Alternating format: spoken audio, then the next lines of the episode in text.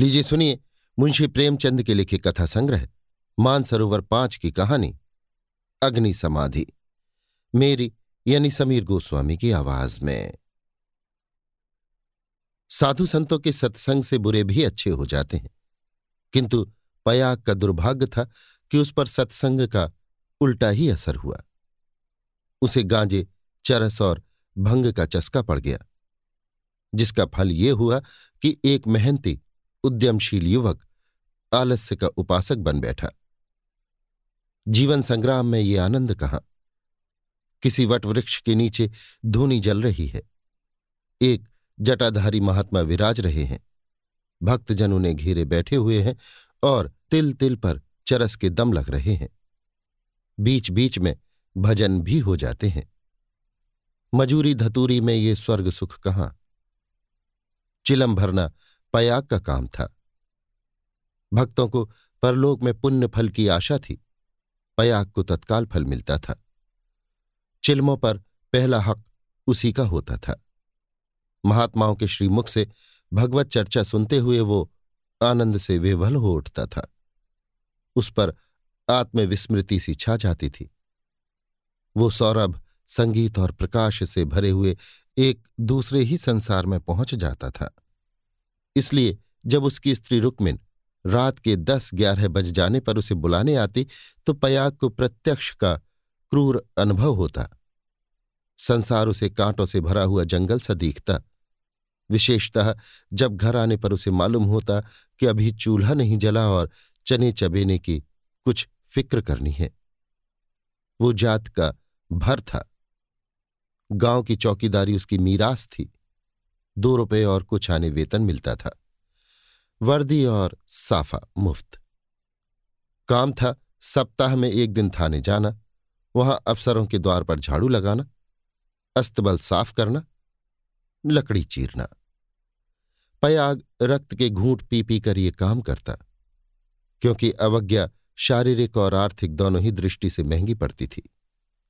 आँसू यों पूछते थे कि चौकीदारी में यदि कोई काम था तो इतना ही।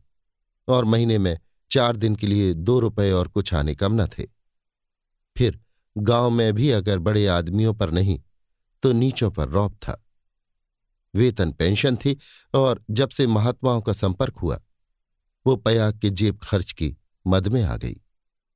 अतएव जीविका का प्रश्न दिन दिन चिंतोत्पादिक रूप धारण करने लगा। इन सत्संगों के पहले ये दंपत्ति गाँव में मजदूरी करता था। रुक्मिन लकड़ियाँ तोड़कर बाज़ार ले जाती। पयाग कभी आरा चलाता, कभी हल जोतता, कभी पुर हाँकता। जो काम सामने आ जाए, उसमें जुट जाता था। हसमुख, श्रमशील, विनोदी, निर्द्वंद आदमी था और ऐसा आदमी कभी भूखों नहीं मरता। उस पर नम्र इतना कि किसी काम के लिए नहीं, ना करता। किसी ने कुछ कहा और वो अच्छा भैया कहकर दौड़ा। इसलिए गाँव में उसका मान था। इसी की बदौलत निरुद्यम हो जाने पर भी दो तीन साल उसे अधिक कष्ट न हुआ। दोनों जून की तो बात ही क्या, जब महतो को ये रिद्धि न प्राप्त थी, जिनके द्वार पर बैलों की तीन तीन जोड़ियाँ बंधती थीं तो पयाग किस गिनती में था? हाँ, एक जून की दाल रोटी में संदेह न था। परंतु अब ये समस्या दिन दिन विषमतर होती जाती थी।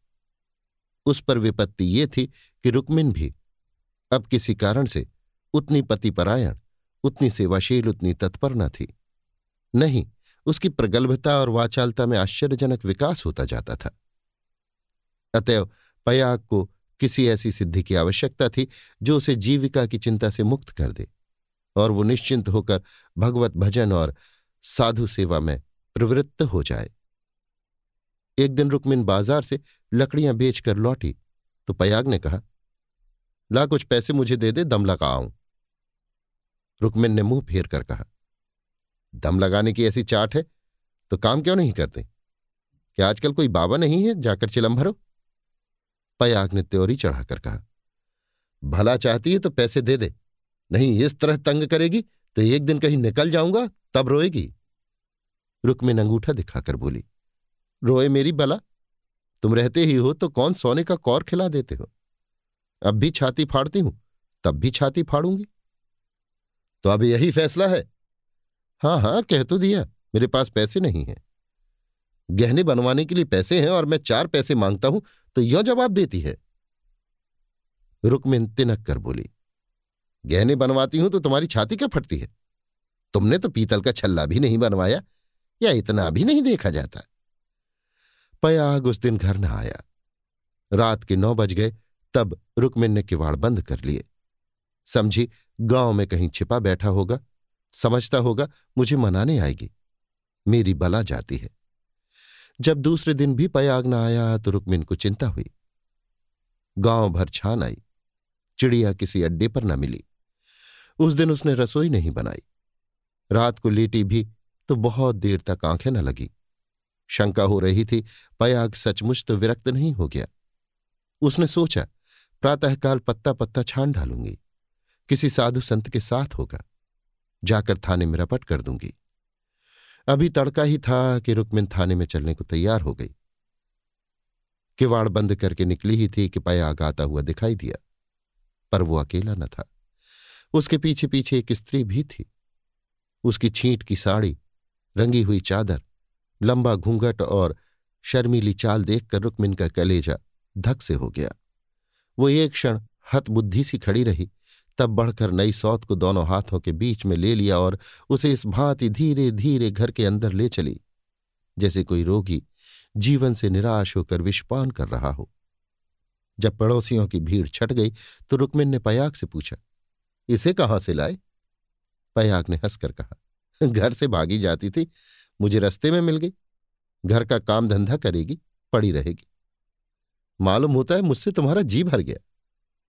पयाग ने तिरछी चितवनों से देखकर कहा, दुत पगली, इसे तेरी सेवा टहल करने को लाया नई के आगे पुरानी को कौन पूछता है? चल, मन जिससे मिले वही नई है, मन जिससे ना मिले वही पुरानी है। ला, कुछ पैसे हों तो दे दे। तीन दिन से दम नहीं लगाया, पैर सीधे नहीं पड़ते। हाँ देख, दो चार दिन इस बिचारी को खिला पिला दे। फिर तो आप ही काम करने लगेगी। रुकमिन ने पूरा रुपया लाकर प्रयाग के हाथ पर रख दिया। दूसरी बार कहने की ज़रूरत ही न पड़ी। प्रयाग में और चाहे कोई गुण हो या ना हो, ये मानना पड़ेगा कि वो शासन के मूल सिद्धांतों से परिचित था। उसने भेद नीति को अपना लक्ष्य बना लिया था। एक मास तक किसी प्रकार की विघ्न बाधा न पड़ी। रुकमिन अपनी सारी चौकड़ियाँ भूल गई थी। बड़े तड़के उठती कभी लकड़ियाँ तोड़कर, कभी चारा काटकर, कभी उपले पाथ कर बाज़ार ले जाती। वहाँ जो कुछ मिलता, उसका आधा तो पया के हत्थे चढ़ता और आधे में घर का काम चलता। वो सौत को कोई काम न करने देती। पड़ोसनों से कहती, बहन, सौत है तो क्या? है तो अभी कल की बहुरिया। दो चार महीने भी आराम से न रहेगी तो क्या याद करेगी? मैं तो काम करने को हूँ ही। गाँव भर में रुकमिन के शील स्वभाव का बखान होता था। पर सत्संगी घाक पयाग सब कुछ समझता था और अपनी नीति की सफलता पर प्रसन्न होता था। एक दिन बहू ने कहा, दीदी, अब तो घर में बैठे बैठे जी उबता है। मुझे भी कोई काम दिला दो। रुकमिन ने स्नेह सिंचित स्वर में कहा, क्या मेरे मुँह में कालिक पुतवाने पर लगी हुई है? भीतर का काम किए जा, बाहर के लिए तो मैं हूँ ही। बहू का नाम कौसल्या था, जो बिगड़कर सिलिया हो गया था। इस वक्त तो सिलिया ने कुछ जवाब न दिया। लेकिन ये लौंडियों की दशा अब उसके लिए असह्य हो गई थी।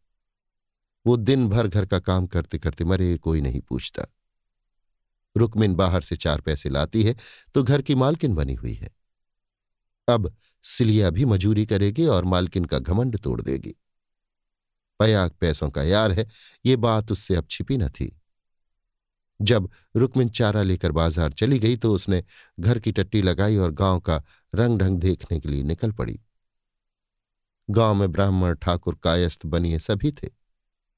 सिलिया ने शील और संकोच का कुछ ऐसा स्वांग रचा कि सभी स्त्रियाँ उस पर मुग्ध हो गईं। किसी ने चावल दिया, किसी ने दाल, किसी ने कुछ। नई बहू की आवभगत कौन न करता। पहले ही दौरे में सिलिया को मालूम हो गया कि गाँव में पिसनहारी का स्थान खाली है और वो इस कमी को पूरा कर सकती है। वो यहाँ से घर लौटी तो उसके सिर पर गेहूँ से भरी हुई एक टोकरी थी। पयाग ने पहर रात ही से चक्की की आवाज़ सुनी तो रुकमिन से बोला, आज तो सिलिया अभी से पीसने लगी। रुकमिन बाज़ार से आटा लाया करती थी। अनाज और आटे के भाव में विशेष अंतर न था। उसे आश्चर्य हुआ कि सिलिया इतने सवेरे क्या पीस रही है। उठकर चक्की वाली कोठरी में गई तो देखा, सिलिया अंधेरे में बैठी कुछ पीस रही है। उसने जाकर उसका हाथ पकड़ लिया और टोकरी को उठाकर बोली तुझसे किसने पीसने को कहा है?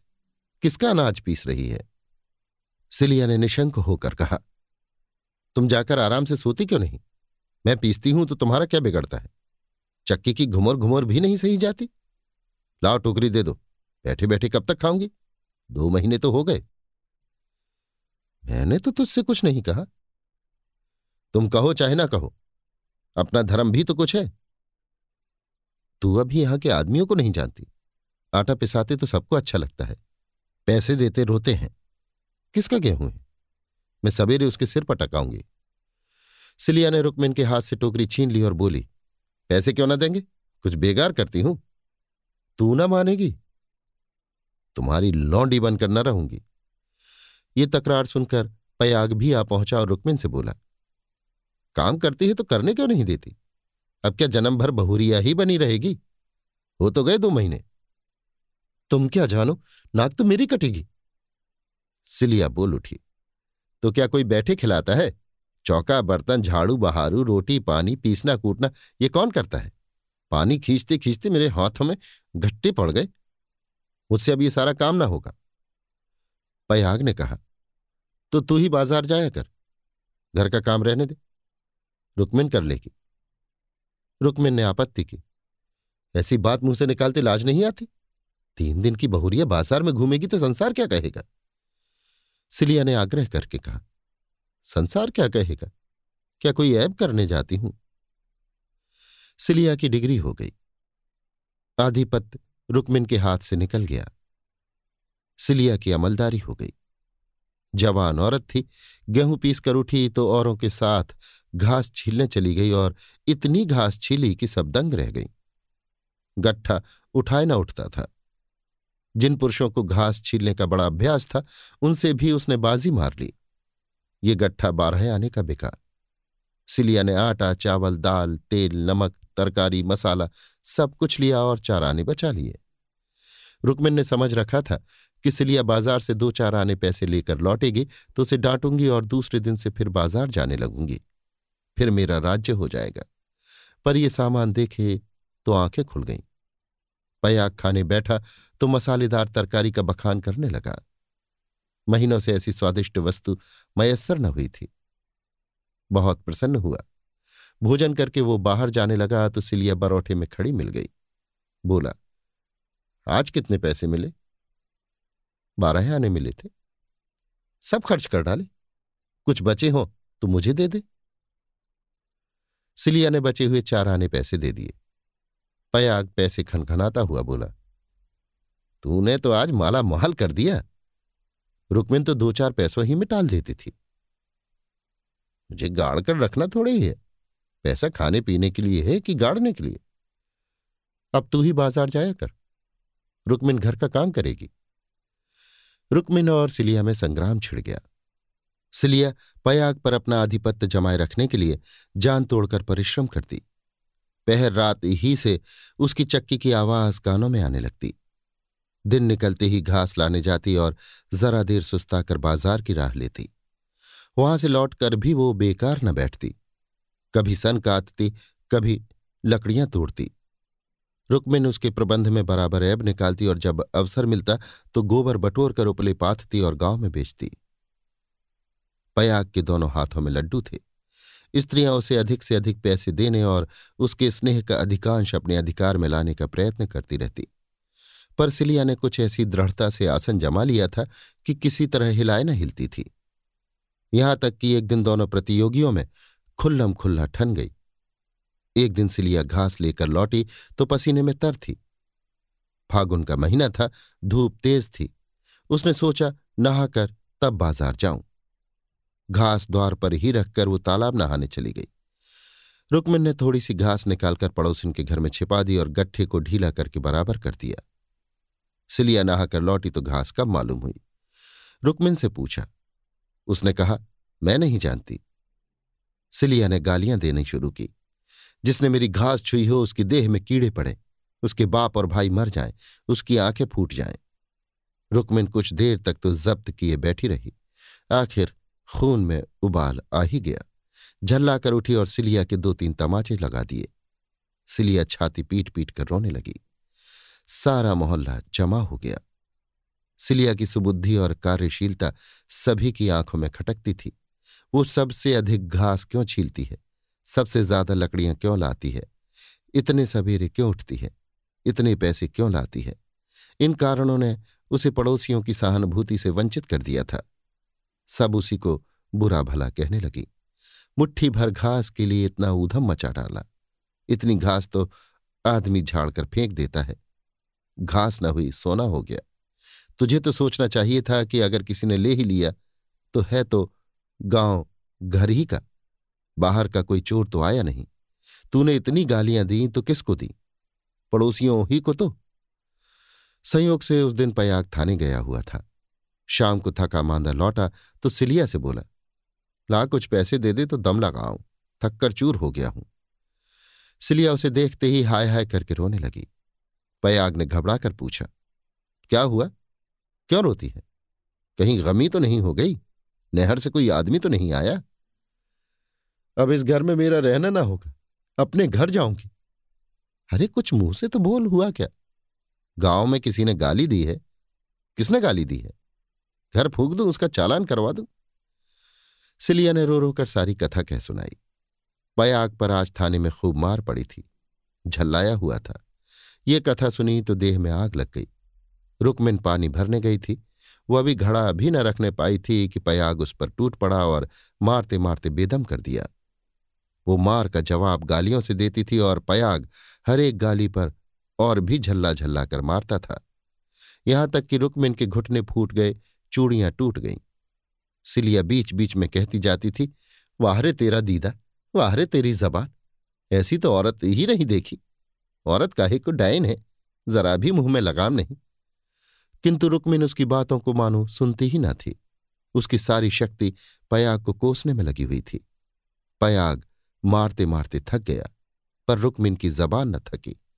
बस यही रट लगी हुई थी। तू मर जा, तेरी मिट्टी निकले, तुझे भवानी खाए, तुझे मिर्गी आए। पयाग रह रहकर क्रोध से तिलमिला उठता और आकर दो चार लातें जमा देता। पर रुकमिन को अब शायद चोट ही न लगती थी। वो जगह से हिलती भी न थी। सिर के बाल खोले, ज़मीन पर बैठी इन्हीं मंत्रों का पाठ कर रही थी। उसके स्वर में अब क्रोध न था। केवल एक उन्मादमय प्रवाह था। उसकी समस्त आत्मा हिंसा कामना की अग्नि से प्रज्वलित हो रही थी। अंधेरा हुआ तो रुकमिन उठकर एक ओर निकल गई, जैसे आँखों से आँसू की धार निकल जाती है। सिलिया भोजन बना रही थी। उसने उसे जाते देखा भी, पर कुछ पूछा नहीं। द्वार पर पयाग बैठा चिलम पी रहा था। उसने भी कुछ न कहा। जब फ़सल पकने लगती थी तो डेढ़ दो महीने तक पयाग को हार की देखभाल करनी पड़ती थी। उसे किसानों से दोनों फ़सलों पर हल पीछे कुछ अनाज बंधा हुआ था। माघ ही में वो हार के बीच में थोड़ी सी ज़मीन साफ़ करके एक मड़ैया डाल लेता था और रात को खा पीकर आग, चिलम, तमाकू, चरस लिए हुए इसी मड़ैया में जाकर पड़ रहता था। चैत के अंत तक उसका यही नियम रहता था। आजकल वही दिन थे। फ़सल पकी हुई तैयार खड़ी थी। दो चार दिन में कटाई शुरू होने वाली थी। पयाग ने दस बजे रात तक रुकमिन की राह देखी। फिर ये समझकर कि शायद किसी पड़ोसिन के घर सो रही होगी, उसने खा पी कर अपनी लाठी उठाई और सिलिया से बोला किवाड़ बंद कर ले। अगर रुकमिन आए तो खोल देना और मना जुना कर थोड़ा बहुत खिला देना। तेरे पीछे आज इतना तूफ़ान हो गया।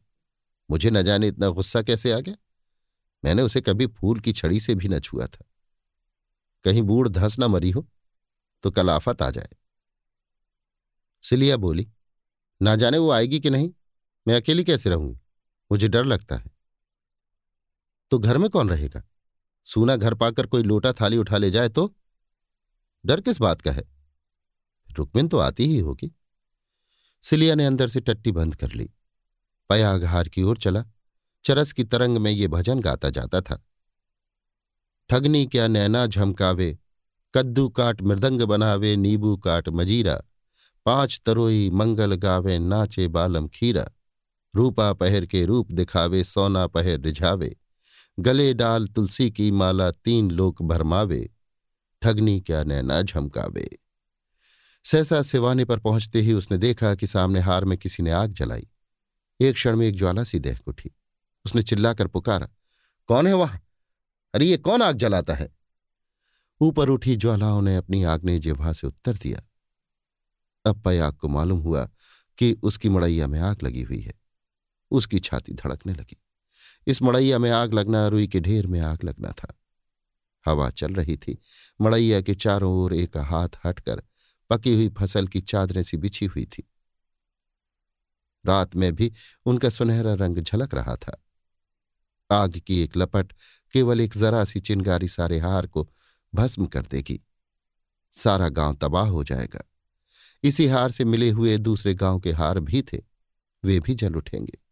ओह, लपटें बढ़ती जा रही हैं। अब विलंब करने का समय न था। पयाग ने अपना उपला और चिलम वहीं पटक दिया और कंधे पर लोह बंद लाठी रखकर बेतहाशा मड़ैया की तरफ़ दौड़ा। मेड़ों से जाने में चक्कर था, इसलिए वो खेतों में से होकर भाग रहा था। प्रतिक्षण ज्वाला प्रचंडतर होती जाती थी और पयाग के पाँव और भी तेज़ी से उठ रहे थे। कोई तेज घोड़ा भी इस वक्त उसे न पा सकता था। अपनी तेज़ी पर उसे स्वयं आश्चर्य हो रहा था।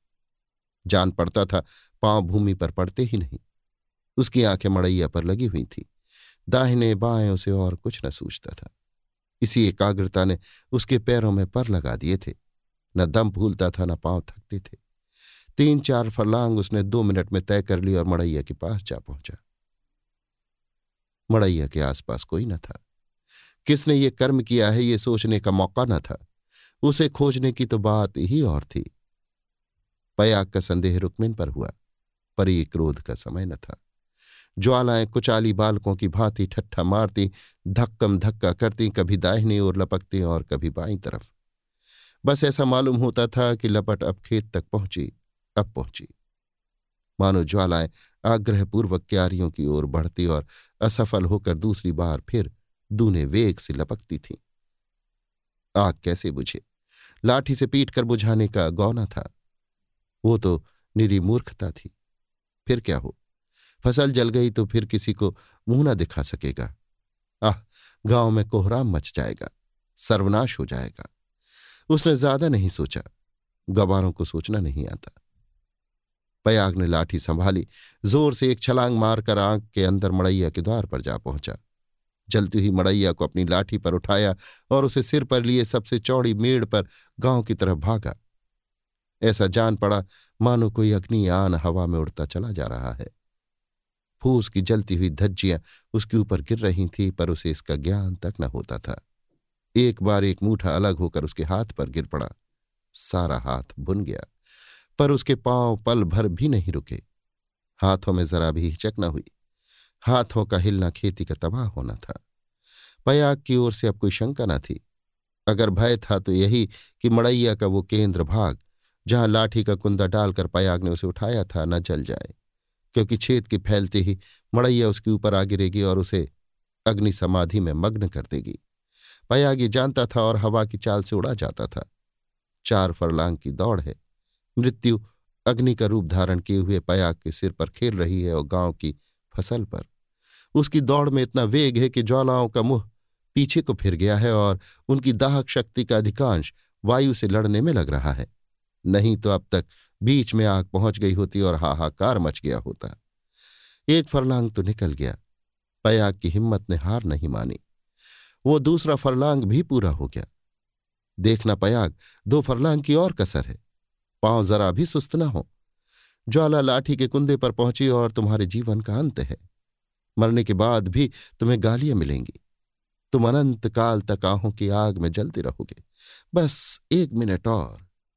अब केवल दो खेत और रह गए हैं। सर्वनाश। लाठी का कुंदा ऊपर निकल गया। मड़ैया नीचे खिसक रही है। अब कोई आशा नहीं। पयाग प्राण छोड़कर दौड़ रहा है। वो किनारे का खेत आ पहुँचा। अब केवल दो सेकेंड का और मामला है। विजय का द्वार सामने बीस हाथ पर खड़ा स्वागत कर रहा है। उधर स्वर्ग है, इधर नरक। मगर वो मड़ैया खिसकती हुई पयाग के सिर पर आ पहुँची। वो अब भी उसे फेंक कर अपनी जान बचा सकता है, पर उसे प्राणों का मोह नहीं। वो उस जलती हुई आग को सिर पर लिए भागा जा रहा है। वो उसके पाँव लड़खड़ाए, हाय। अब ये क्रूर अग्नि लीला नहीं देखी जाती। एकाएक एक स्त्री सामने के वृक्ष के नीचे से दौड़ती हुई पयाग के पास पहुँची। ये रुकमिन थी। उसने तुरंत पयाग के सामने आकर गर्दन झुकाई और जलती हुई मड़ैया के नीचे पहुंचकर उसे दोनों हाथों पर ले लिया। उसी दम पयाग मूर्छित होकर गिर पड़ा।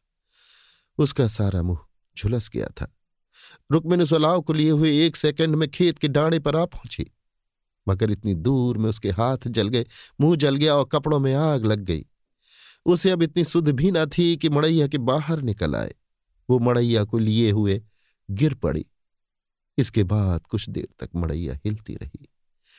रुकमिन हाथ पाँव फेंकती रही, पर अग्नि ने उसे निगल लिया। रुकमिन ने अग्नि समाधि ले ली। कुछ देर के बाद पयाग को होश आया। सारी देह जल रही थी। उसने देखा वृक्ष के नीचे फूस की लाल आग चमक रही है। उठकर दौड़ा और पैर से आग को हटा दिया। नीचे रुकमिन की अधजली लाश पड़ी हुई थी। उसने बैठकर दोनों हाथों से मुँह ढांप लिया और रोने लगा। प्रातःकाल गाँव के लोग पयाग को उठाकर उसके घर ले गए। एक सप्ताह तक उसका इलाज होता रहा, पर बचा नहीं। कुछ तो आग ने जलाया था। जो कसर थी, वो शोकाग्नि ने पूरी कर दी। अभी आप सुन रहे थे मुंशी प्रेमचंद के लिखे कथा संग्रह। मानसरोवर पाँच की कहानी। अग्नि समाधि मेरी यानी समीर गोस्वामी की आवाज़ में।